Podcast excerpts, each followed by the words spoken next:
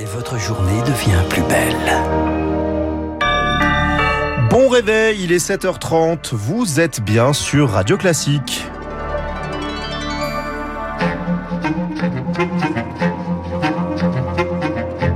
La matinale de Radio Classique avec Gaël Giordana.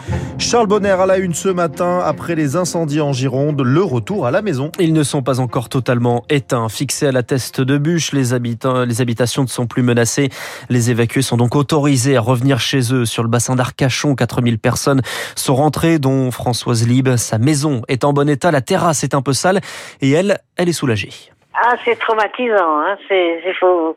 Le mot n'est pas trop fort. Hein. Ah non, mais c'est c'était impressionnant. Et là, je suis encore tout toute retournée. C'est la terrasse où il y avait plein de cendres euh, qui étaient arrivées jusque-là. Et plein de machins noirs et ça volait partout, pas à l'intérieur de la maison, mais à l'extérieur. On l'a enlevé avec une serpillière mouillée, comme on nous l'a recommandé. Voilà. On était content de retrouver sa maison. Ah oui. Ah oui. C'était primordial. Un témoignage recueilli par Théophile Vareille. En revanche, l'incendie de l'Andiras n'est toujours pas fixé et un tiers de, des 16 000 évacués toujours bloqués.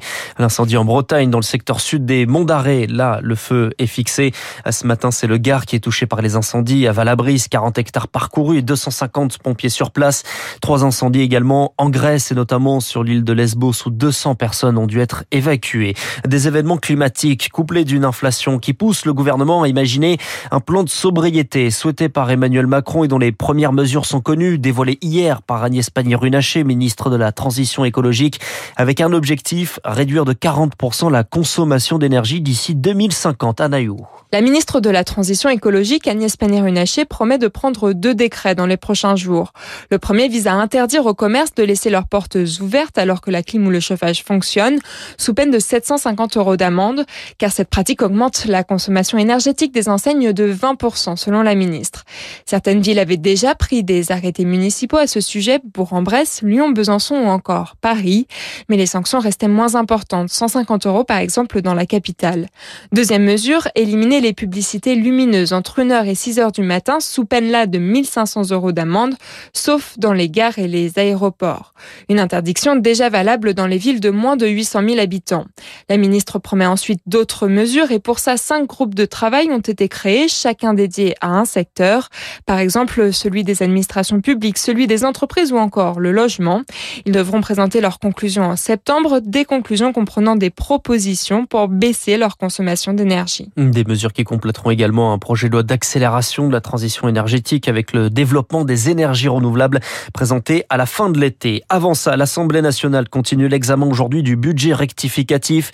Le gouvernement et la droite se sont entendus sur une remise de 30 centimes à la pompe à la rentrée en septembre et octobre avant de retomber à 10 centimes en novembre. Les organisateurs des Jeux Olympiques de Paris 2024 euh, réunis aujourd'hui à l'Elysée, une dizaine de ministres dont Elisabeth Borne convoquée par Emmanuel Macron pour un point d'étape. La sécurité est au cœur des discussions, notamment autour de la cérémonie d'ouverture prévue sur la scène et surtout après le fiasco de la Ligue des Champions, la finale au Stade de France fin mai. Après cette réunion, Emmanuel Macron se rend en Afrique. Une première étape de son déplacement au Cameroun, à Yaoundé. Un débat avec des jeunes est organisé. Ils évoqueront les enjeux de sécurité, la lutte contre le terrorisme mise à mal par le changement de régime au Mali qui conduit au départ de la force Barkhane. La question de l'inflation sera également abordée. Inflation des produits alimentaires entraînée par la guerre en Ukraine. Pour contenir cette inflation. Un accord est signé entre la Russie et l'Ukraine. Il doit permettre de faciliter les exportations de blé depuis le port d'Odessa. Juste après la signature, la Russie a frappé la ville.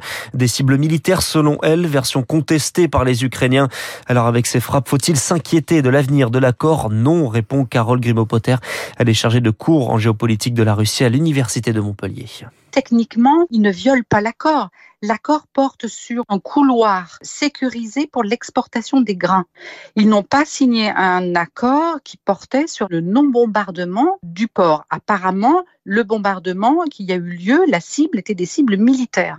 La Russie a bien fait comprendre à l'Ukraine que les combats continueraient et que Odessa continuerait à recevoir des bombes malgré cet accord. D'autant plus que l'état-major ukrainien parle d'une contre-offensive sur Kherson. La guerre sur le terrain, les Ukrainiens affichent leurs objectifs dans le sud. Une contre-offensive doit libérer la ville de Kherson et la région du même nom, euh, tombée quelques jours seulement après le début du conflit en février dernier. Le pape est arrivé au Canada, visite hautement symbolique un temps menacé par la santé déclinante du souverain pontife.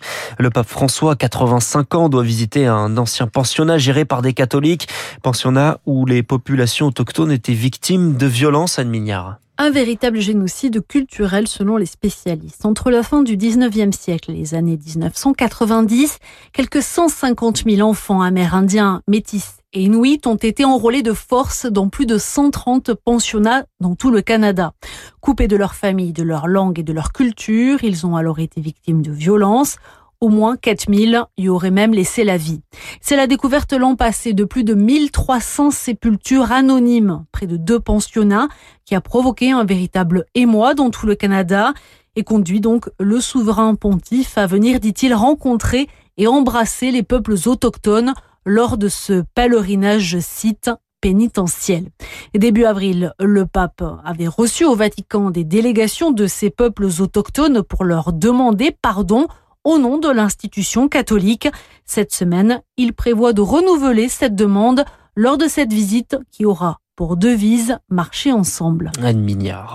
Du sport, Jonas Vingegaard remporte le Tour de France. Le Danois sacré pour la première fois hier à l'arrivée sur les Champs-Élysées parisiens. Arrivée précédée d'un départ, celui du Tour de France féminin. Un retour de la compétition après plus de 30 ans. 144 coureuses sur la ligne de départ et un public de passionnés qui va pouvoir prolonger le plaisir. Le reportage sur les Champs-Élysées Théophile Vareille. À peine plus grande que la barrière de sécurité, Louisa, 7 ans, a quand même pu voir passer les coureuses. Et entre les filles et les garçons, elle sait qui elle préfère. Les filles Et pourquoi? Plus vite Oui. Elles sont plus fortes Oui. La formule convainc aussi Hans. C'est super, c'est vraiment génial. Supporter danois venu jusqu'ici à Paris spécialement pour le Tour de France avec sa fille de 15 ans, Laïgrid.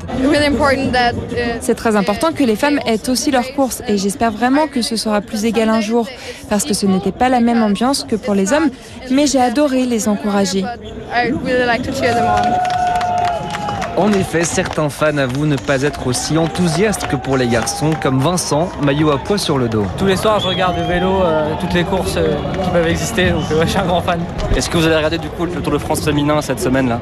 Euh, Ouais, je vais essayer. C'est différent, on connaît moins les coureurs en fait, enfin les coureuses. Juste à côté de lui, sa compagne, Noémie, fronce les sourcils. Je suis pas d'accord. Voilà, le cyclisme féminin, il a tout aussi sa place que le cyclisme masculin. Objectif pour Noémie, réussir à convaincre son compagnon de regarder le Tour de France féminin à la télé d'ici la fin de la semaine. Voilà, car le Tour de France féminin prend fin dimanche prochain. Alors pour le suivre, hein, il faut s'y mettre vite. Aujourd'hui, par exemple, avec la deuxième étape à 136 km entre Meaux et Provins. Et puis Kevin Mayer, sacré champion du monde de décathlon au mondiaux d'athlétisme.